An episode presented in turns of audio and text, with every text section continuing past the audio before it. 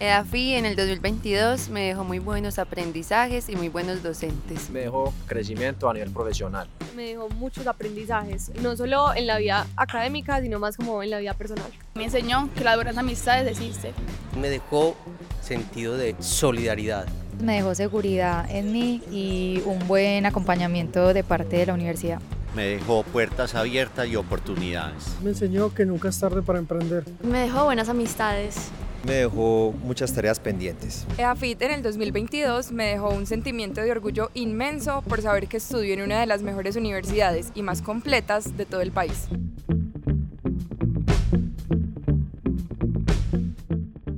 Sueños, posibilidades y conexiones que nos transforman. Esta es EAFIT, una universidad que convoca a un tejido de conexiones con las organizaciones, con los diferentes actores que interactúan con nuestra querida universidad. Y esta es la Universidad Imaginada, un espacio que hemos pensado y diseñado para pensar en la educación del futuro. Pero hoy tenemos un invitado muy especial y es que en esta Universidad Imaginada tenemos a un neafitense de cepa full, graduado de pregrado, ha sido consejero por mucho tiempo de nuestra universidad y sobre todo un enamorado de la educación.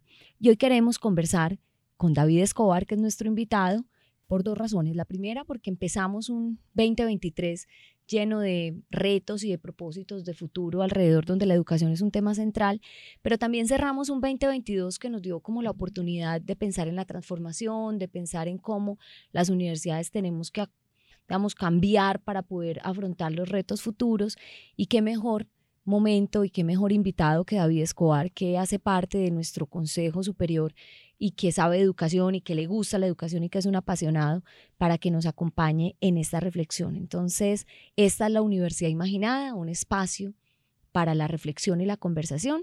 Y hoy con nosotros David Escobar. Voy a empezar por una pregunta, David, que le hemos hecho a nuestros estudiantes y es, en una palabra, ¿qué te dejó la vida en el 2022? Primero, un saludo, rectora, y gracias por esta invitación. Para mí es un gusto compartir contigo y compartir con con la comunidad universitaria esta conversación. El 2022 me dejó un aprendizaje alrededor de una palabra que es la transición. En el 2022 aprendí que cuando se presentan cambios externos en nuestra vida o en nuestras organizaciones, en nuestra sociedad, uno tiene solamente un camino si quiere sobrevivir y mucho más aún florecer, y es, mientras se da ese cambio externo, generar una transición una transformación interior, al interior del ser humano, al interior de la organización o al interior de los valores de la sociedad.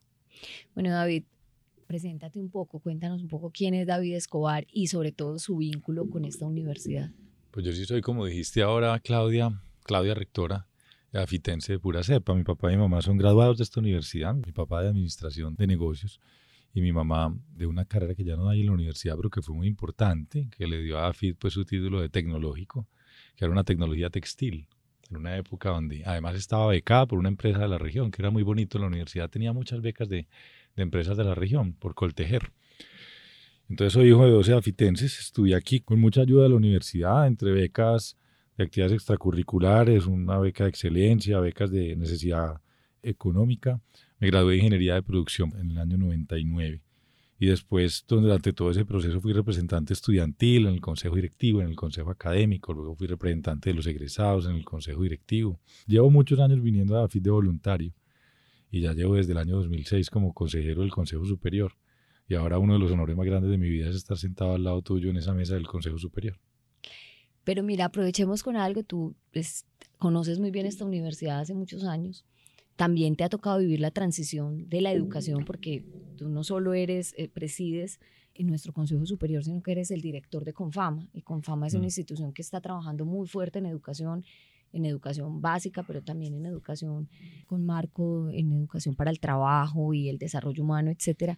Entonces, tu visión es muy relevante. ¿Cómo está cambiando la educación hoy y qué retos tenemos, sobre todo en esa perspectiva?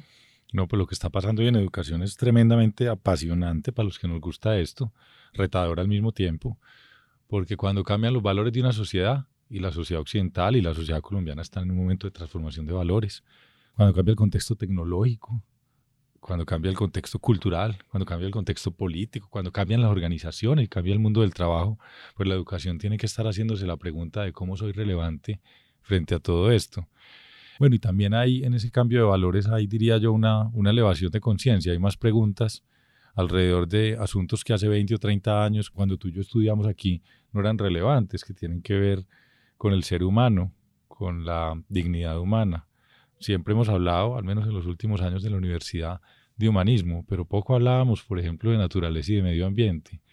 Y nada hablamos en las universidades de espiritualidad. Era un asunto que hasta nos daba pena porque pensaban que lo iban a confundir con religión o con dogma. Y yo creo que ante todos esos cambios culturales, tecnológicos, laborales, las instituciones educativas todas, como dijiste, desde los preescolares hasta las universidades y los que hacemos educación para la vida, nos tenemos que hacer la pregunta, primero, recordar bien para qué educamos, ¿cierto? Segundo, decir, ¿cómo hacemos para entender a la gente a la que educamos, a la que formamos? ¿Quiénes son? ¿Qué sueñan? ¿Cómo piensan? ¿Qué les gusta? ¿Cómo aprender, como decía Montaña, para poderlos acompañar en su proceso, a amarlos como son? No a decir es que estos pelados de ahora, es que esta gente que no quiere. No, hay que entender cómo son para poder acompañarlos en ese proceso. Entonces la transformación es en todos los capítulos, desde el, desde el por qué y el para qué hasta el cómo y el qué. Y a mí me parece que estamos pues como en el momento más emocionante de la historia de la educación.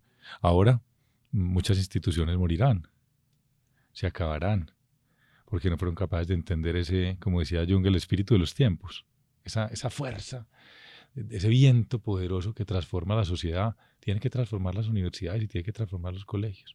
Porque, y con esto termino, las que no se transformen, les va a pasar una cosa tenaz, y es que la gente no va a querer estudiar allá porque no es feliz, porque no encuentra un camino para su vida. Y en el caso de las universidades, las organizaciones públicas, privadas, como sean sociales, van a darse cuenta que la gente que egresa de una universidad que quedó en el siglo XX o en el siglo XIX, pues no está a la altura de los desafíos, entonces van a ir buscando gente de otras instituciones. Te voy a conectar con algo. Todas las organizaciones cuando cerramos un año, pues nos abocamos a hacer nuestros informes que cada vez se titulan hoy sobre como el concepto del informe de sostenibilidad y es un poco cómo impactamos alrededor de las variables sociales, las variables económicas, las variables ambientales, o sea, como ese ecosistema, cómo una universidad como la nuestra, que como ese AFIT, puede contribuir a impactar en la sostenibilidad en, en esos diferentes ámbitos y de pronto de lo que viste, de lo que pasó en una universidad como la nuestra el año pasado, ¿qué destacarías como relevante? Lo primero es que ese nombre como genérico de los informes de sostenibilidad yo lo entiendo porque es parte de la conversación organizacional del siglo XXI. Sin embargo, no nos deja ver qué es lo importante. A mí me gusta una idea, ya no me acuerdo de quién es y no importa, de que las buenas universidades son universidades que transforman la sociedad en la que están. ¿Cierto? Son relevantes para la sociedad en la que están. Esto quiere decir primero que tienen que transformar la sociedad. Y para transformar la sociedad tienen que impactar la vida de personas, como decimos también aquí en EAFIT y para hacerlo bien tienen que comprender esa sociedad, ¿cierto? Y yo creo que esa es la pregunta grande que uno tiene que hacer. Yo no hablaría de informe de sostenibilidad, al menos el título grande. Yo diría, pues, ¿cuál es nuestra huella, cierto? ¿Cuál es nuestro impacto? Qué bonito. ¿En qué, qué, pasó, qué pasó en Antioquia, en Colombia, gracias a nuestro paso, de nuestro trabajo? Y por último, ya sobre el año 22, pues yo he sido testigo del trabajo del equipo que tú lideras. El Consejo Superior finalmente es, es un orientador, es un guardián de esos valores originales de la universidad, también se genera una conversación sobre la estrategia de futuro, pero finalmente también somos los llamados a apoyar al equipo directivo. A veces me regañan porque digo que las juntas buenas son también porristas de las buenas administraciones, los animan, los acompañan, los, promueven. Y yo creo que las grandes transformaciones sociales, volviendo a lo primero, surgen de las pequeñas revoluciones organizacionales. Y lo que ustedes han hecho en el último año, lo que ha pasado en esta institución, porque yo creo que esa transformación tiene que surgir de adentro hacia afuera. Ha sido precisamente planeada así. ¿Cuál es la pregunta de la estrategia? ¿Para qué existe esta universidad? Y luego se pregunta, bueno, ¿y cómo se organiza esta universidad? Bueno, ¿y cómo se gobierna esta organización? Y tú has liderado en estos dos años como rectora unas transformaciones que de pronto empiezan a impactar el lenguaje, pero que de pronto no toda la, digamos, la sociedad antioqueña ni, los, ni la comunidad ha visto en su, en su dimensión. Pero eran necesarios estos años para sembrar esa semilla, para que la organización esté a punto, para que los mensajes estén claros y para que el norte esté absolutamente bien dibujado en el horizonte. Dentro de ese ejercicio de, transformación, uno de los retos más grandes que uno tiene es transformar el modelo educativo.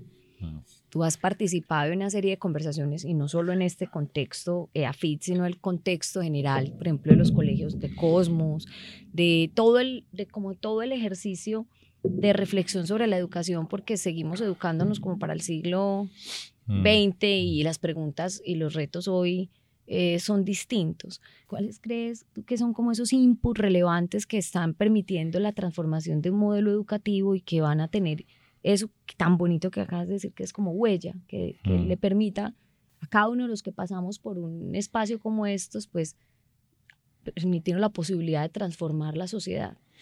Sí, a mí una, digamos, pensando más en los colegios, pero creo que también aplica a las universidades y algo hemos conversado tú y yo de eso.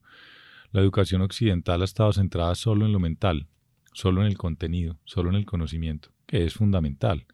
Por supuesto que desarrollar conocimiento es una de las tareas de estas instituciones. Pero yo lo que he pensado, y repito, aplica para la básica y la media, aplica también para las instituciones universitarias, para, las universidades. Y es que esa separación entre mente, cuerpo y espíritu nos hace un daño profundo.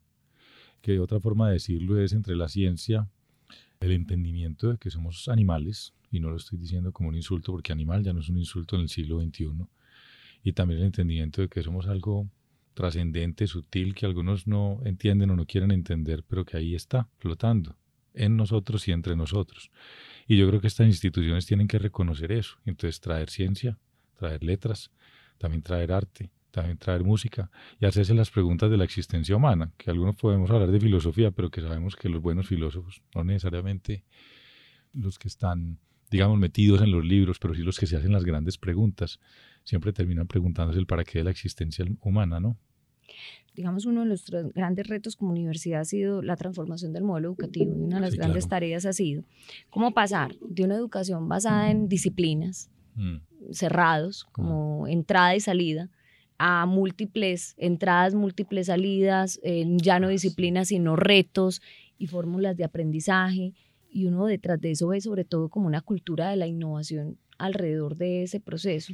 Sí, además pues no es algo tan nuevo, ¿cierto? De aprender haciendo se está hablando desde hace muchos siglos. Y en algún momento volvimos las instituciones universitarias, las universidades las volvimos eh, o las organizamos como por compartimientos estancos, ¿cierto? Por aquí se habla de esto, por aquí se habla de esto, este es el curso. Cuando uno sale al mundo, llámese el mundo laboral, el mundo familiar, incluso los dilemas humanos que nos encontramos todos los días, uno no usa una herramienta, uno tiene que sacar la caja completa de herramientas que tiene en el corazón y en la mente y ver cómo las pone al servicio de esos problemas. Entonces, el aprendizaje basado en proyectos, como lo llamamos ahora, pues no es nuevo, pero sí es absolutamente necesario, porque además tiene una, un efecto secundario o primario, diría yo, tan importante y es que emociona y conecta. Uno es mucho más feliz cuando se siente haciendo algo útil, algo que tiene un sentido. Si le quitan el sentido de lo que está haciendo, que es lo que pasa a veces con una materia en una institución educativa totalmente desconectada del contexto y de sus fines futuros, finales, ulteriores, pues es que uno dice, ¿esto para qué? Cuando estudié ingeniería en esta universidad, eh, le cogí mucho cariño al cálculo, porque un profesor muy chévere que había aquí me explicó que, pues no sé qué tan cierto es, la verdad, pues no soy experto en historia de la ciencia, pero decía que para Newton fue muy importante crear el cálculo para poder comprender los fenómenos físicos y hacer todo su trabajo como científico. Y yo ah, pero bueno, ahora sí entiendo. ¿Cierto? Entonces el profesor nos dijo, y tenemos que aprender cálculo no solo para comprender los fenómenos físicos, sino que los ingenieros resolvemos problemas. Entonces yo tenía que aprender cálculo porque sabía para qué me iba a servir. Y, eso que no trabajamos por proyectos. Acá es una palabra que es clave en todo esto, que es resolver problemas. A las universidades nos critican en el mundo, no solo en el mundo, el que podemos ser organizaciones cerradas, es decir, que no estamos conectados con los problemas concretos que la sociedad tiene. EAFIT en su historia, en su, particularmente, ha sido una, fue una universidad que surgió o nació para dar respuesta a problemas concretos de su tiempo, que era el, cuál era el talento que necesitaba la región en ese tiempo. Y una de las cosas que ha pasado en, este, en el último año ha sido como ratificarse en esa, como en esa diferencia y en ese propósito de estar conectada. Ya desde tu perspectiva mm, del mundo empresarial, empresario, conectado con el mundo de las empresas, ¿qué es lo que más espera una organización también de una universidad, de, la formación del talento que hay en, esa en una universidad? Porque nosotros, digamos, el año pasado decíamos, bueno, entramos con el Centro de Emprendimiento Ongoing para mm. conectarnos con emprendimiento, con Nodo como una plataforma para resolver problemas de tecnología, los centros de incidencia como el de valor público o el humanista, como para ir dando respuesta. Pero me mm. gustaría saber, como desde la perspectiva de los retos, esa expectativa que tienen las organizaciones de, lo que una universidad puede contribuir en un tiempo como el de hoy? Pues esa es una pregunta grande, difícil, y, pero bellísima, porque lo que la, la, relación con las universidades de parte de las empresas se ha transformado radicalmente en las últimas décadas. Seguramente hace 40 o 50 o 60 años que se fundó AFIT, alguien te podría decir, no, buenos profesionales en lo técnico para ser empleados de nosotros. Pero pues cuando uno se sienta frente a una universidad como estas, que además es una caja de sorpresas, es una caja de maravillas, uno dice, bueno, lo primero es algo que te he oído en muchos discursos a ti, que está en la esencia de esa universidad humanista que ha venido surgiendo en las últimas décadas con liderazgo de Juan Luis Mejía y de Juan Felipe Gaviria antes de ti. Y es pues que en las organizaciones y en la sociedad, pues nosotros no debemos pensar en formar para un trabajo, sino para el trabajo. Y luego no tenemos que formar solo para el trabajo, sino para la vida. Y no es para la vida individual, sino para la vida en sociedad.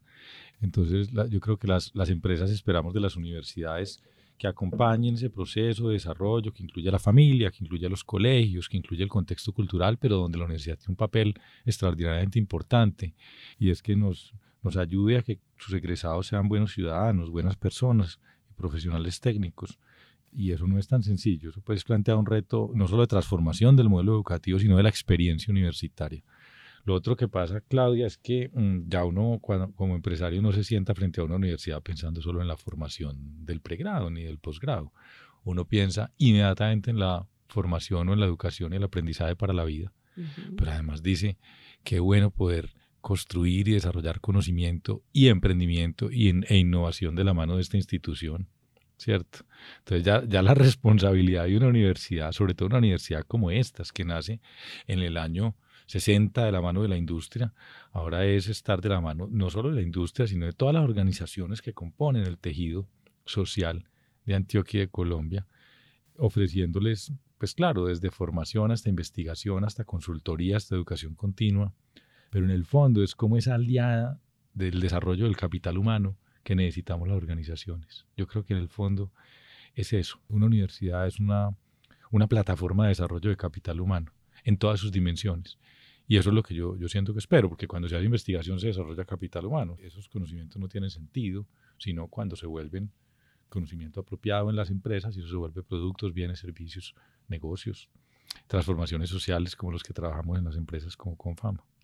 Entonces yo no puedo cerrar esta pequeña conversación que introduce de alguna manera a quien nos escucha a, hacer como una aproximación a lo que es nuestro informe de, de que, mm. que, fue el 22 y que viene en el 23, pero yo necesito hablar con el poeta, como lo eres, esa voz que hoy nos ha hablado de huella, que nos ha hablado de transición, que nos ha hablado de naturaleza.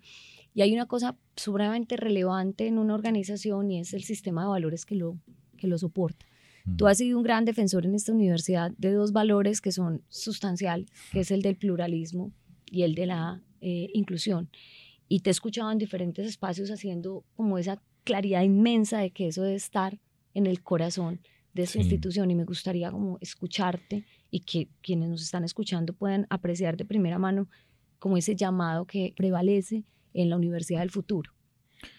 Sí, tal vez, tal vez me toca más el corazón hablar de pluralismo, porque en todos estos años que llevo ayudando en la universidad ha habido un par de discusiones donde eh, eh, han estado a punto de retirar esta palabra con tan profundo y tan importante sentido de nuestro corpus, pues de ese conjunto de misión, visión, valores institucionales, etcétera, que son la esencia de la institución.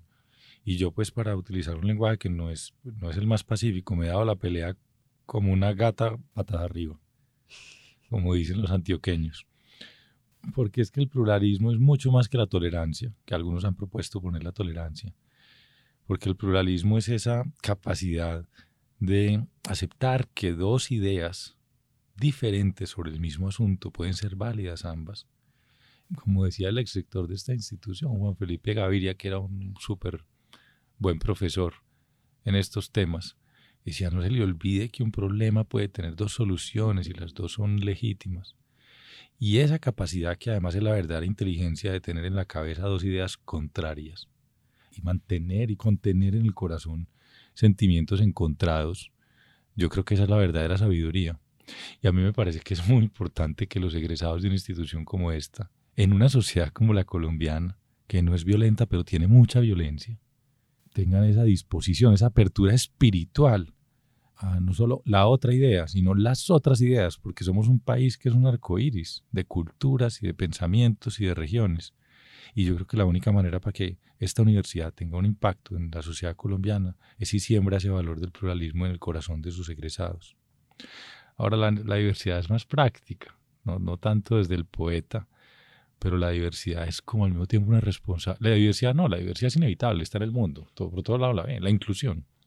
La inclusión por un lado es pues una responsabilidad ética, por otro lado es una maravilla estética, pero como si fuera poco, el valor que nos ofrece como individuos a las organizaciones y al país es tan amplio, tan, tan bello, que no nos podemos dar el lujo de no tener un, valor como esos en, nuestro, en nuestra esencia y de promoverlo activamente y de revisarnos mirándonos al espejo cuando nos estemos alejando o fallando frente a él, porque además es un asunto en el que todos fallamos, porque la biología nos dice que los otros que son distintos son peligrosos.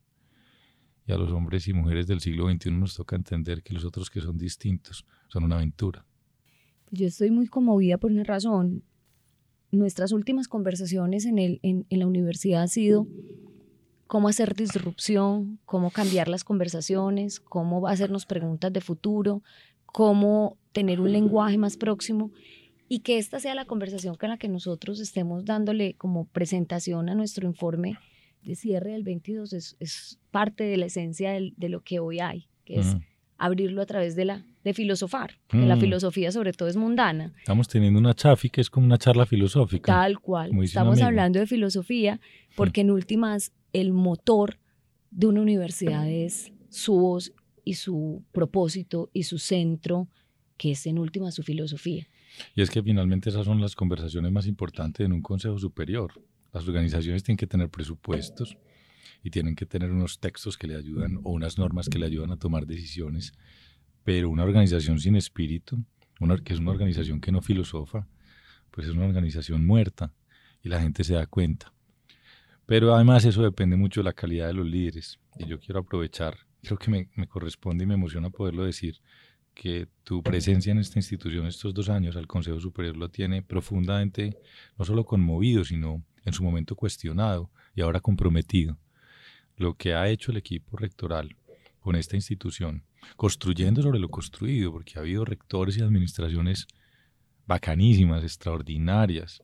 Pues por eso estamos sentados aquí, gracias a ellos. Pero lo que ustedes han hecho en estos dos años es sentar las bases para la transformación, ponernos unos símbolos al frente en los proyectos que han lanzado en los últimos meses. Nodo, Ongoing, el Centro de Valor Público. Todo lo que están haciendo al Consejo Superior lo hace sentir supremamente orgulloso. Yo creo que nosotros como consejeros nos sentimos parte como decía ahorita, hay una pequeña revolución que va a tener un impacto, no importa si grande o pequeño, porque al final lo importante es lo ético, pero sí significativo en, la sociedad antioqueña y lo que cambia Antioquia, cambia Colombia. David, gracias. De hecho, te digo, hace un rato estaba yo en un, una webinar alrededor de innovación y cultura con el presidente de IBM Colombia y me sentí muy feliz porque me dijo con un orgullo, me dijo, me encanta AFIT. estábamos hablando sobre innovación, sobre inteligencia artificial y me dice, AFIT está a la vanguardia, me encanta trabajar con ustedes.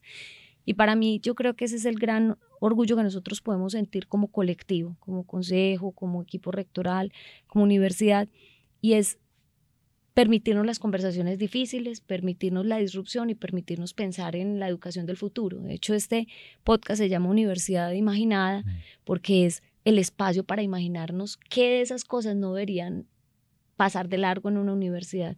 Y tú hoy nos has hablado de unas cosas súper potentes, nos has hablado de transición, que es un poco la época en la que estamos, nos has hablado de cómo la universidad empieza a hablar de cosas como la naturaleza, de otros elementos que no aparecían en el radar. De la transformación de la sociedad, el llamado a que pasemos de, de los titulares a la, a la acción y poder pensar en la conexión, en un sistema de valores. Y yo creo que esta es la mejor manera para decirle a todos los que escuchan la Universidad Imaginada que al menos en lo que a nosotros nos corresponde, creemos profundamente en ese propósito que nos ata, que es inspirar vidas, crear conocimiento y transformar sociedad. Y que eso sea lo que sientan también cuando ven la materialidad de ese espíritu. Así que muchísimas gracias David por regalarnos de esta filosofía mundana que es la que da materialidad a dos cosas que están en nuestra visión, sostenibilidad planetaria y cultivo de la humanidad. No sé si quieres darnos un último mensaje. Pues una cosa que me parece que puede parecer chistosa, pero creo que es importante, es decir, que casi nadie lee los informes de sostenibilidad de las empresas. Y yo entiendo por qué, pues debe haber cosas mucho más divertidas. Pero yo creo que el informe de sostenibilidad de esta institución bien vale la pena una ojeada. Primero porque es bello. Y lo bello siempre es un buen encuentro.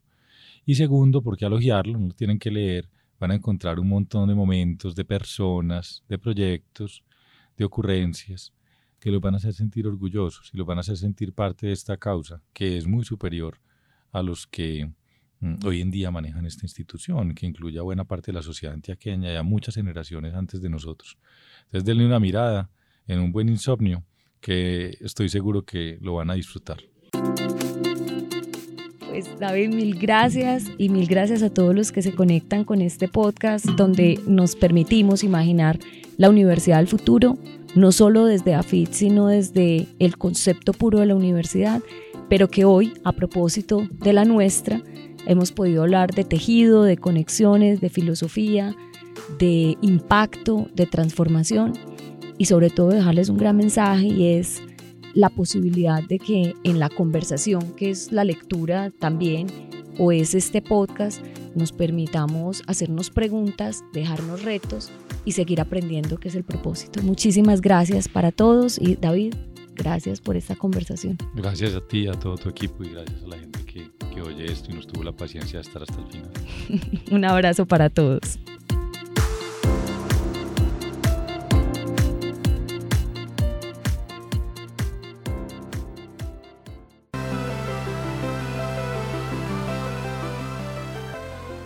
les invitamos a consultar nuestro informe 2022, un cúmulo de historias tejido por nuestros estudiantes, profesores, colaboradores, graduados y organizaciones con las que transformamos sociedad.